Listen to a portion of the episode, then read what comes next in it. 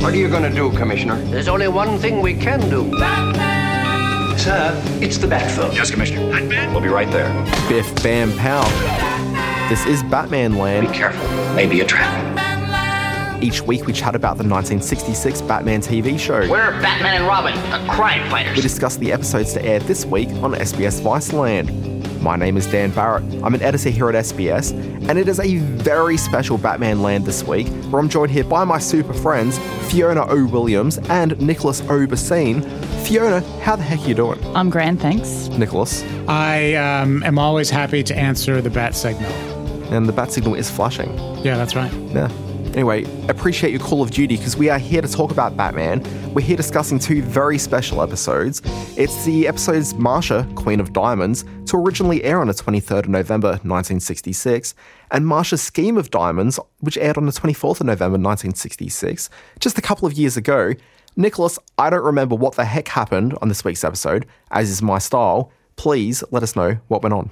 Okay, so Marsha, Queen of Diamonds, is on a rampage. She's robbing jewelry stores. With the Queen of Diamonds back in town, we've got to be on our toes. The police are helpless to stop her. Let's take the rock and let the rhetoric go, shall we, darling? She has Chief O'Hara under a spell with a love potion, All I ask is the chance to be near you, Marsha. and she steals a pretzel diamond, which looks nothing like a pretzel. When Batman and Robin get involved, she tries to put them under her spell. Don't try to fight it, darling. Relax and worship me. Batman fights it. Robin can't because he stinks. I feel woozy. She forces Batman to marry her, Marsha, Queen of Diamonds, Mrs. Batman. or she's going to keep Robin under the spell. Worship me, I said, on your knees. Batman says no. Aunt Harriet pretends to be his ex wife, so he can't be a bigamist and can't get married. I am not in the practice of marrying bigamists. There's another fight. She gasses them and turns them into toads with little capes. Dynamic duo, a pair of toads? Oh, what will become of Gotham City now? Turns out it was just a prank. Batman and Robin were there the whole time in the room. Saints be praised. You're not toads after all. They had to actually say, Look at me. We're right over here, even though they're in the same room. And even though she's a criminal, aided and abetted crimes, Batman and Robin let Aunt Hilda go to teach a cooking class. Did I say ground lizard? I meant garlic, of course. That about sum it up? Look, that sums it up. I don't necessarily want to question your synopsis there, Nick, but I did notice at one point you referred to Robin as stinking. And to my knowledge, to my understanding of the fine literary classics, Jingle Bells, Batman smells, hmm. Robin laid an egg. That's true. I stand absolutely corrected. That's a rookie mistake. It really was a rookie mistake. How many episodes in are we now? I know, you'd think you'd know by hmm. now, but here we are. Now, guys, at the beginning of the episode, we do get introduced to a number of cops, and interestingly, we've got an O'Leary, well, Sergeant O'Leary, who we've seen a whole bunch of times. Nick, you claimed last week on the show he didn't exist. He was here in the episode, I, I still maintain that he doesn't exist. so it's kind of like the Sixth Sense, maybe. Yeah. Yeah. In terms of doing his job in Gotham City, he might as well not exist because Exactly. he lets crimes He's terrible. happen right in front of his Like eyes. Like the rest of the cops. Yep. Now, all the cops have Irish names because Well, all once you- Irish people are cops. Yeah, so we've got O'Leary, who I don't think is referred to by name, but he does mention O'Toole and O'Rourke, and then Goldberg, who's the stranger on the force. Goldberg, look alive. I think that the one cop being named Goldberg is just a OOO non O name joke. Yeah. Know what I mean? Sure. I think in the in the 67 Batman, there's of course some unfortunate cultural caricaturing going on. Elsewhere in this episode, there's a Yep.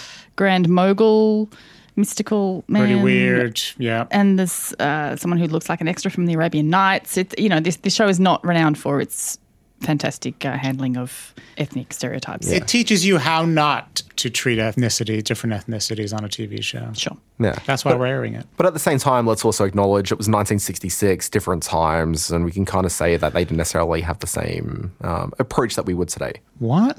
I'm just saying contextualize it a little bit. So it's not like it was an outlier. That's all I'm just putting out there. It's not an outlier series. I did. I know you did. Let's just press on with that.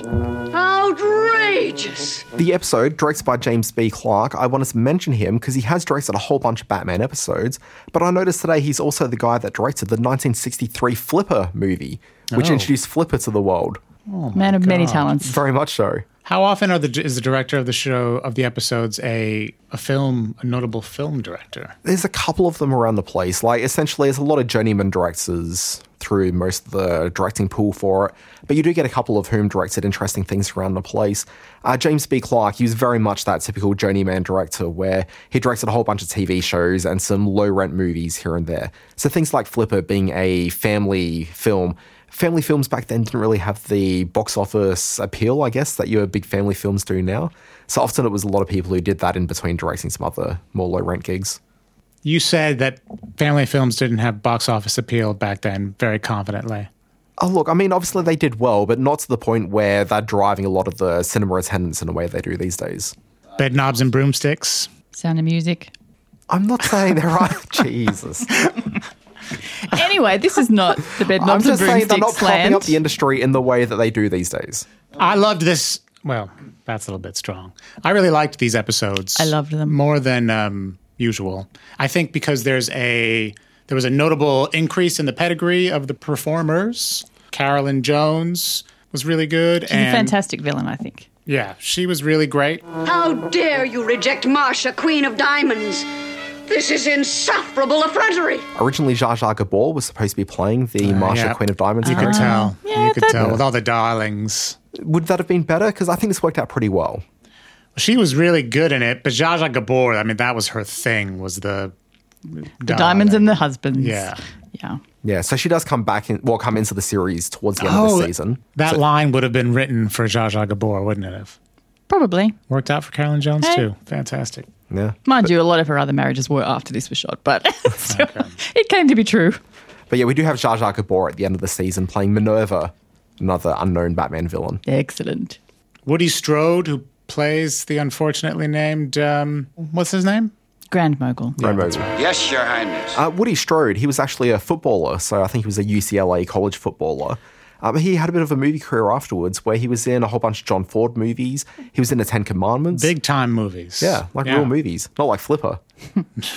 I think the real star of the show is Carolyn Jones, though, Yeah, as Marsha, Queen of Diamonds. She's fantastic. Yeah, well, what I think elevates the episode more than a lot of the ones we see is usually the dynamic is you've got the big name villain for the week, and then there'll be some offsider. So usually we refer to them as the gangster's mole, like there's the villain's mole, and it's some unfortunate sort of twenty something woman who's ended up with this you know mob of villains around her. In this one, we don't actually have any sort of counter point there where there's no like male or female young something or other to like supplement the role of the villain. Rather, you've got this sort of older lady, and so it's a different dynamic than we usually see in these relationships. And I thought that was kind of interesting. Yeah. Well, she has the offsider who's the mogul, so but it's not the same kind of. Uh, Yeah, it's different. Like it's kind of like the mogul mogul's more like a lead henchman more than the you know criminal intelligentsia. She doesn't mustache twirl as much as your average um, bad guy on the show. She kind of plays it very straight with some slight sarcasm. very theatrical. So, I mean, it, of course, she was Morticia Addams prior to this, uh, three years prior to um, doing this Batman. That was when she um, emerged in the Addams family. And this is very much a riff on Morticia with the theatrical, exaggerated enunciation. Yeah. Um, using her feminine wiles. You know, you can just imagine Gomez Addams kissing her up the arm, speaking French here. So it, it's not. It's not a huge departure from the Morticia character, but um, yeah, using her eyes and the whole feminine wiles plot. You know, It's a having fun men persona. in cages. Totally. Yeah, she's having a ball with it. And that, that's what makes it so much fun. Yeah, and I think the final episode of The Addams Family actually aired at the beginning of 66, so she really rolled straight from that show into this one. And I think maybe that's kind of why she stands out a little bit more, where she just had that rhythm of going from TV series to TV series. So I don't know, I think she was just kind of a bit more in the game than you find with a lot of these actors who just jump from film to film and then have to spend a week on a set where you need to play at the same level as everyone else. Hmm. And there's a lot of one-liners in this one, and just some some funny moments. So, like I had a couple of laugh out louds. When she uh, makes Batman fall in love with her, Oh my God, Adam West's performance in that. very funny. It started out, I'm like, uh, this is just a little bit tired. But then he just kept on going and getting weirder and stranger with his face. It's kind of hot. Yeah. he really falls for her. Yeah, he gets kind of sweaty and He's uh, fighting it, resisting it. Yeah, that was very funny. Uh, the other scene I liked was the weird scene with O'Hara, Gordon, and Pennyworth in the office together. And they're talking about their wives and the excuses they'd come up with. And At it just seemed a little bit awkward. But then when Alfred starts really getting into his own to give them a little bit of advice, they start calling him on the fact that he's never been married and doesn't really understand the difference. And funny you should say, again, nod to the fact that it was in 1967, but here it's where 66. well, okay, even better. Here's where uh, Alfred, try, you know, is clearly the bachelor and tries to make the distinction of women and wives. So there's some sort of departure between, you know, once you marry a woman, she ceases to be a woman, now she's a wife. So you know, just just putting it out there that this is again 66 and eight years before Anne Summers' Damned Whores and God's Police You're came out. So maybe uh, some food for thought there. What was that reference? Never mind. Things just got a bit literary. the thing with Alfred as well is last week we learned that he spends most of his nights as a swinging bachelor on the town, hanging out with that tassels lady. That's right. And when he was asked if he has ever been married, his he goes th- his face goes through a bit of a journey. He he's not quite sure uh, how to answer. Like he's got some secrets. Like maybe he's maybe he married Tassels for a few minutes in Vegas. Alfred, have you ever been married? Uh, well, uh, no, no. And previously on a Batman Land episode, it was suggested by friend of the show Benjamin Law that Alfred might be gay. Yeah, well, here's an interesting thought. Batman, and I don't know if this is something to do with the sexuality of Batman or if this is more just a codependency problem. Did you find a little bit strange when Alfred ends up meeting him in the chapel and there's the whole escaping from the wedding aspect? As soon as that happens, Batman's like, hey, look, I don't have Robin with me. Alfred, gentlemen, will you please come for a ride with me in the Batmobile? What is that about? He needs an offsider. He doesn't explain why he needed somebody. It's just like, you're, a, you're an eligible gentleman, come along. Why doesn't anyone question that Batman's ex-wife is someone who's twice his age? Looks like his Current mother. wife, because the whole point is it's bat bigamy. Yeah, they're still Yeah. married. That was amazing. And apparently it was Aunt Harriet's idea. So, you know, she comes out with a good one every so often. I was really hoping that Aunt Harriet would suggest, I guess we finally need to consummate our marriage. It sort of looked like I might have been leading up to that. Um, and there was a good gag from Carolyn Jones as well as Marsha when Batman was obviously a reluctant groom about, don't worry, everyone feels nervous the first time. Yes. And a little nod because she herself was married four times, Carolyn Jones. Oh, is that it? Yeah, including to Aaron Spelling. Oh, nice. First Oh, husband. wow. Aaron Yeah. Spelling? Yeah. That poor woman. Early on. yeah, so it was a nice little nod to much married people having been down this path before. Oh, good catch. I didn't know that. I thought it was just a throwaway gag, and it was still pretty funny. Uh, one of the moments I liked was the just married sign on the back of the Batmobile with all the cans on there. and when Batman and Alfred came running out, I guess kind of graduate style, when they come running out of the front of the chapel, they got like people throwing rice at them. it was very nice. Nice. Who were the people that showed up to Batman's wedding?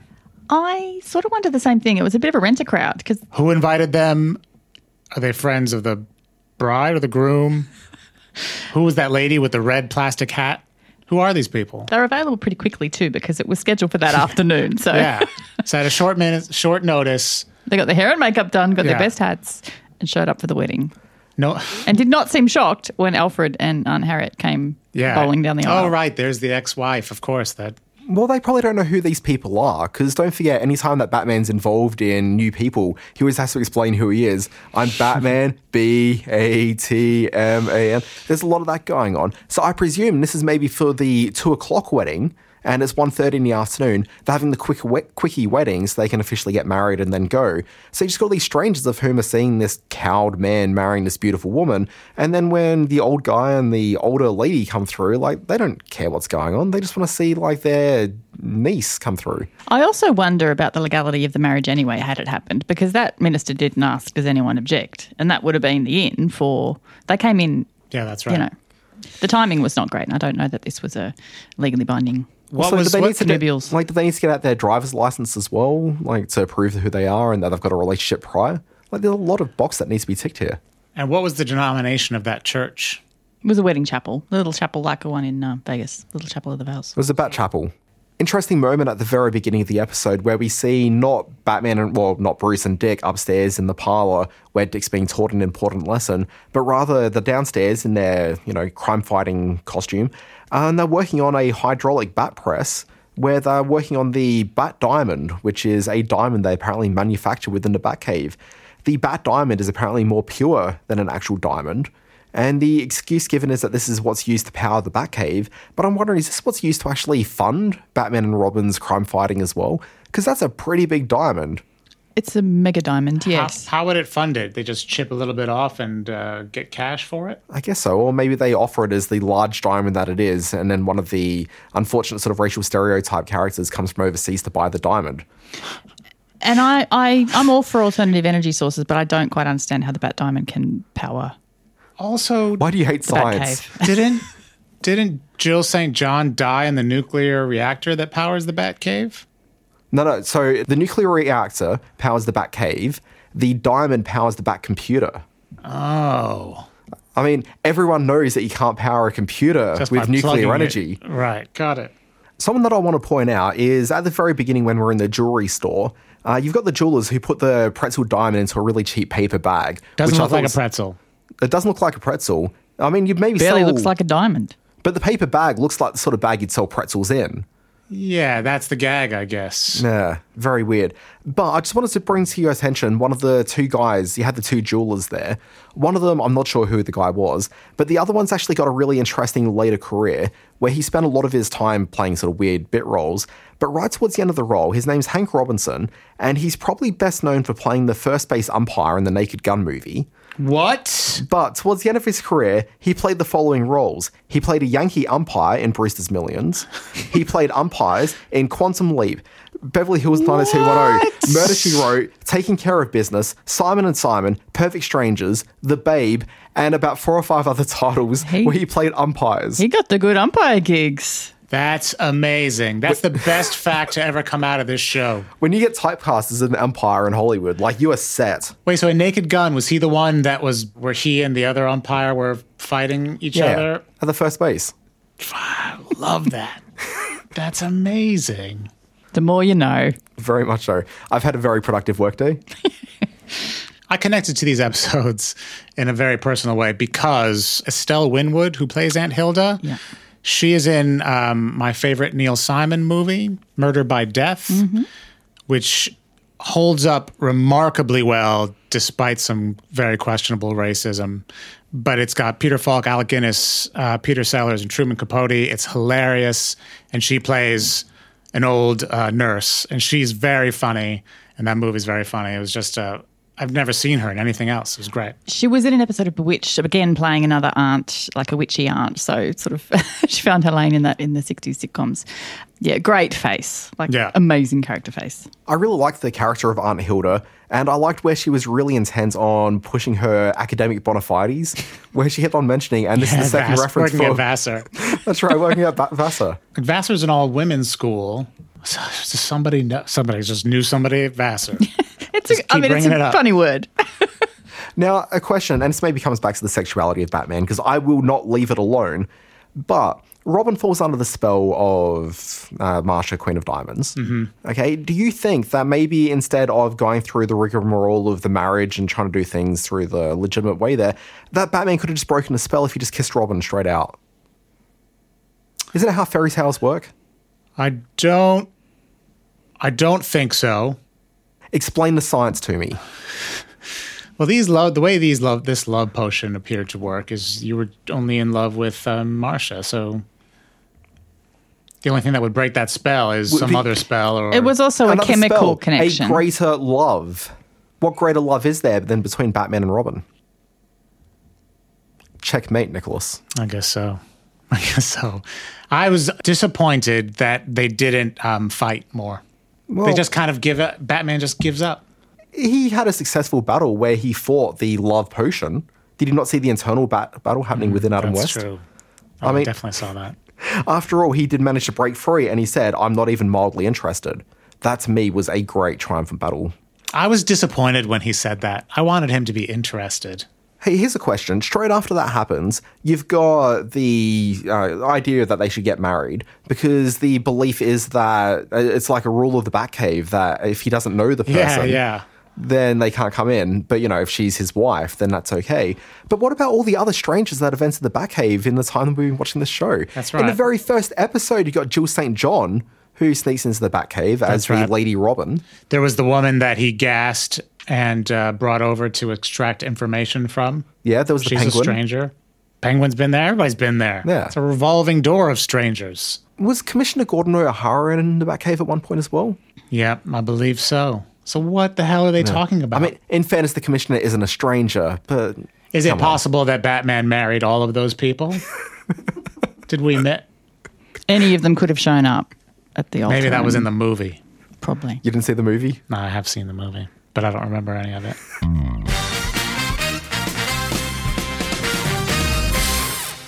Okay, guys, I want us to maybe dwell on the fact that we have a really interesting guest star in this week's episode, Carolyn Jones. Carolyn Jones, immediately recognizable as the iconic Morticia Addams. So she was in 68 episodes of The Addams Family. Uh, she also played the role only once, one other time, which was as a voice in the new Scooby Doo movies. What? The new which ones?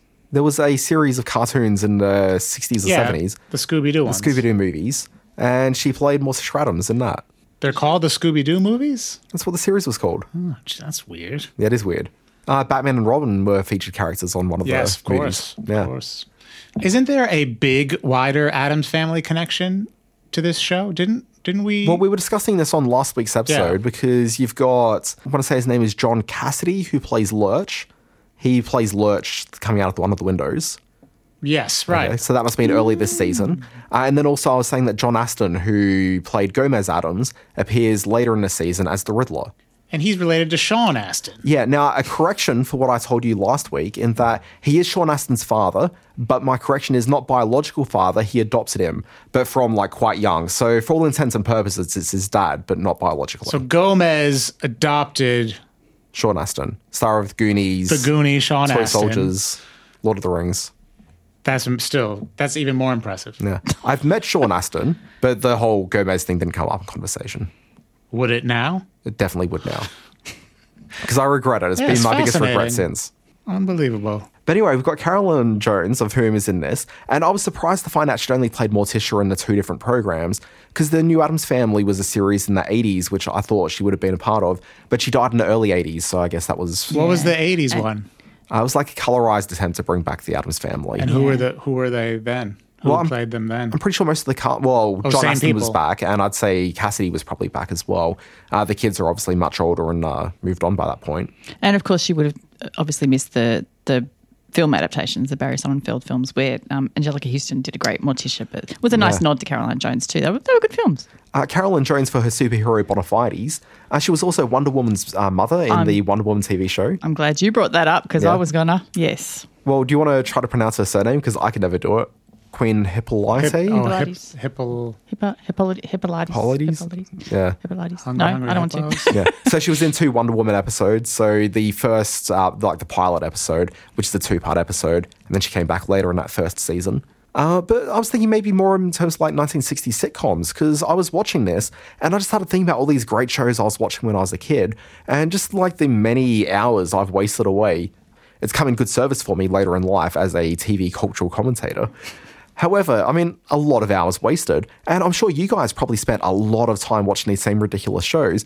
And so, what's your 60s go to shows? So, these are the shows that are usually on in the afternoons when we were kids. You could never really escape them. For me, it was Get Smart, that was one of the main ones. Um, Addams Family was pretty big for me, and also I Dream of Jeannie. I'd say those are the three big ones. But what about you guys? Nick? Um, I watched a lot of Gilligan's Island. Yeah. Um, and Bewitched for some reason. Okay, Bewitched or I Dream of Jeannie? Both. I watched. Like, what's I your watched them what do you both. what's your choice though? Because you can like them both, but you can't like them equally. I. Uh, that's right. That's that's a rule. It is. Um, I am going to go with Bewitched. Follow up question: Are you much of a Get Smart person?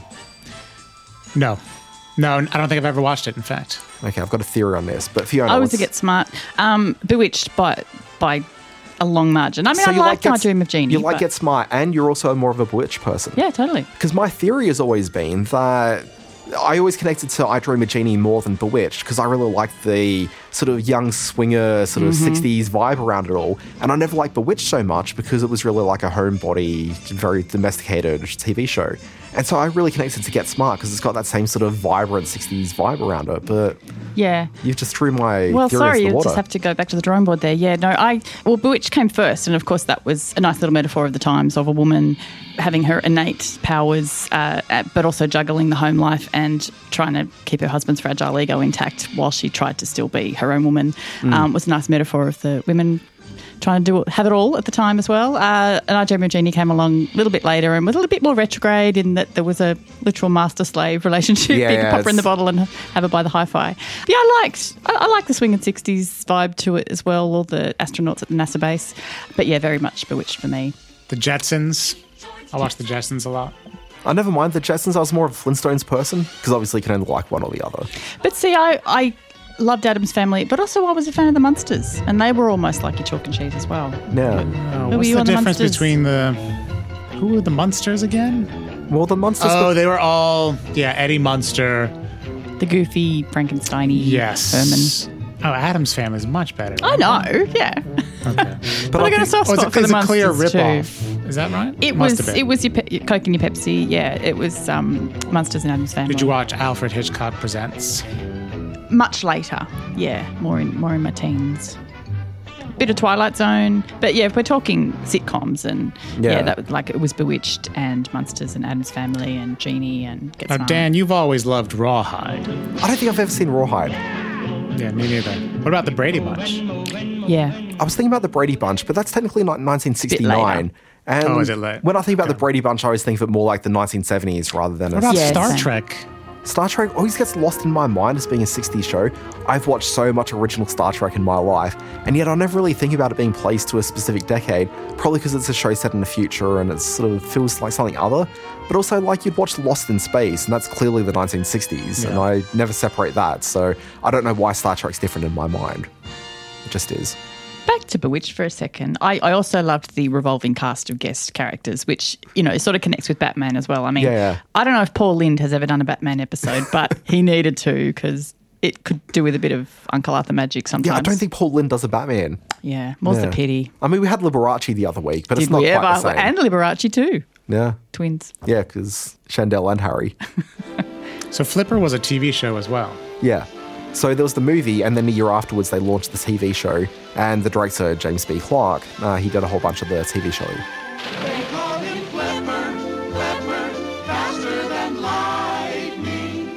We've talked about the guest stars on Batman. Did anyone from Batman guest on some of these? Did Adam West ever show up on Jeannie, for instance? Like, not really. Yeah. So, I mean, you've got obviously Batman and Robin appeared on the new Scooby Doo movies. uh, but beyond that, you never really saw Adam West or Burt Ward pick up those roles around the place. Like when they actually appeared on screen, much like the aforementioned gentleman as the umpire in everything we've ever seen. Like they were pretty much just Batman and Robin for a hmm. few years to follow. So I mean, Adam West, I'm pretty sure in the early '80s had another TV show for a little bit, but got cancelled quickly, and no one really remembers it. But by and large, they were pretty thoroughly typecast. Mm-hmm. He was in Maverick. Was that before Batman though? Yeah. Yeah, And then he was oh he's in Bonanza. That was a huge show. pre Batman. Yep. He's in tons of shows. It's really interesting watching Adam West's career because you see him appear as Batman in a whole lot of late night variety TV shows, and he's often there as Batman. And you'd never see that with an actor of whom's typecast these days. And I think these days a lot of actors have learnt from people like Adam West, where when you get caught up in a phenomenon as a specific character, you want to break away from that stereotype as much as possible. So I mean, both him and I mean William Shatner suffered the same thing as well. Hmm. Where like Adam West, they were featured day players on so many shows through the 50s and 60s, but then as soon as they broke it big in their one sort of main role, it was hard for them to really find the other work. It was really in the 80s for Shatner as well. Like he started doing TJ Hooker? Hooker. TJ Hooker. Booker? Hooker. Hooker. Hooker. That was him and Heather Locklear. Uh, as soon as he started doing that show, he was able to find a new identity for himself. People still remembered him as Captain Kirk, but he was definitely still, you know, viable at that point. Adam West never quite had it though. Yeah. By 78, he was still playing Batman in a TV series called Tarzan and the Super Seven. Was he really? Ba- like, surely that's a cartoon show. I don't know. It'd have to be.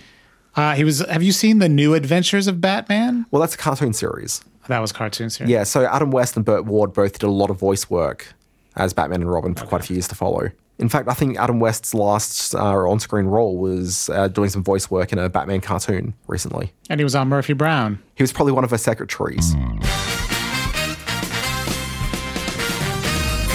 At the end of every Batman land, we like to discuss what we learned from this week's Batman, because quite frankly, there's a lot to take away, and we're better to learn than Fiona O. Williams. Oh, hello. Well, I learnt that I need to get my hands on some of that general all purpose antidote that Batman's carrying around that gets you out of all sorts of scrapes, including being cast in a love spell and being besotted with Marsha, Queen of Diamonds. Handy to have. And it's hard to get good quality newts. Those newts I've been getting lately. A very poor quality. Story of my life. I know, right? My biggest takeaway was that um, there's no danger uh, with the power off. At the beginning, Robin is concerned about. Oh, when uh, um, working on the back compressor and uh, diamond. Yeah, yeah, but the power's off, so uh, I don't know. Was worried about getting electrocuted or something. I don't know. Well, it's obviously a pretty big concern because that's a really big button Yeah, or like crank that Alfred was handling. uh, and it's just so true. I would just leave the power off on so many things, and you avoid all kinds of problems. I learned something, and it's very specific to Aunt Hilda and her source of magic. So I don't really know how I applied it in my day to day life, but I did learn that bats have a very strong resistance to occult powers. And immediately, I can't see how I can use that in my day to day, but it'll come up at some point, I'm sure. You never know. Just store it away in that little pocket of your mind. Indeed. One day that will save you. We've all learned something from this little escapade, have we not? And now, if you'll excuse me, I'm getting back to my duties at Wayne Manor. Fiona Williams, Nick Bassine, thank you very much for partaking in this week's Batman. It's been a pleasure. I won't hear another word. Thank you. Ah, you're too much. But guys, let us all maybe thank our producer, Jeremy Wilmot. I'm sorry, who? Never That's a heard fair of him. question. Anyway, he's some guy. He edits it later. You'd never even heard of it. It's fine. You can find Jeremy on Twitter at Looped Bat Polls. I think that account's been suspended. I bet that's taken. Fiona, you're on Twitter. Where do people find you? You can find me at anything but Fifi. Nicholas? Uh, you can find me at I'm not even mildly interested. At Nick Bassine. You can find me on Twitter at the Dan Barrett. If you are using the social media, do use the hashtag BatmanLand. It helps people find the show. And you know what, guys? People have actually been using it of late. There was a bit of conversation there the other day. And what have they been saying? Are they misspelling something else? Are they calling us out on all our factual errors? Uh, there was a guy named Steve Shiners or Shinners, and he was talking about an episode that you were on, Fiona, where Uh-oh. there was the Aunt Harriet moment where she was decorating the backyard, and there was the concern about it being Japanesey. Was the phrase that she used. very much. We were somewhat concerned with the phrase, but he came up with a definition for it on Wiktionary, which pointed out that Japanesey, if that's how it's pronounced, is a Japanese woman, a female inhabitant of Japan. So maybe she wanted it to be very female Japan rather than. Yeah, I think that's maybe. It's a bit much. What's the expression? build Is it it a little nice bit. and nice and easy, lemon squeezy, Japanesey, that type of? Is that kind of thing? That's not how it was Expression? used. It's not. No, she was just saying I, I had a decorator. I wanted to make it Japanesey. Oh, That's not in relation to That's a even woman. worse. Yeah, it, was, it wasn't. I my appreciate your God. efforts, Steve, but I just got. I was triggered just now. It was a good deep dive.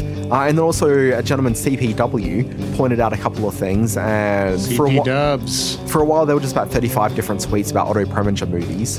Because, of course, he was Egghead. no, he was Mr. Freeze. Sorry, that's correct.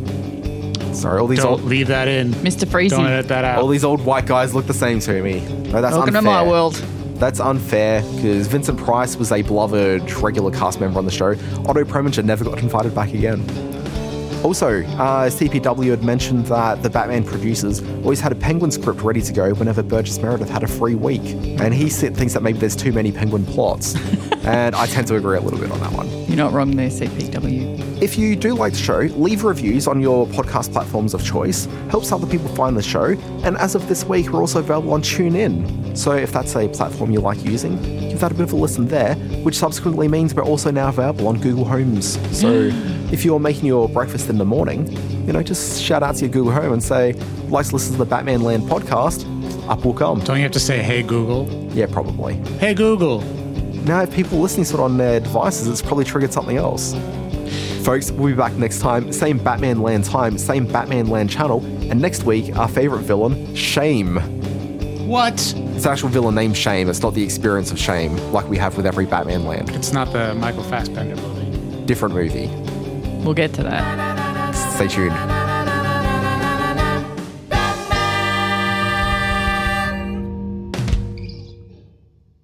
Those were tweets. Yeah. Hashtag Did you, Batman Land. did you retweet them? Uh, I liked them. Retweet, man. Retweeted right there. Oh, what are we doing here? But yeah, you'll occasionally get people with recommendations for guests and stuff coming through, and Really? yeah, People listen to this. yeah. Apparently, it's baffling. It's amazing. Yeah, We should make more of an effort. I, really I, should. I, did, I wasn't even aware this was going out on the internet. not even publishing I just it. like Oh, hanging just- out with you Just guys. playing total distribution. Yeah. yeah. Corporate comms. Yeah, it's just something to do when you're at work, you Yeah. know? Let's get out of here.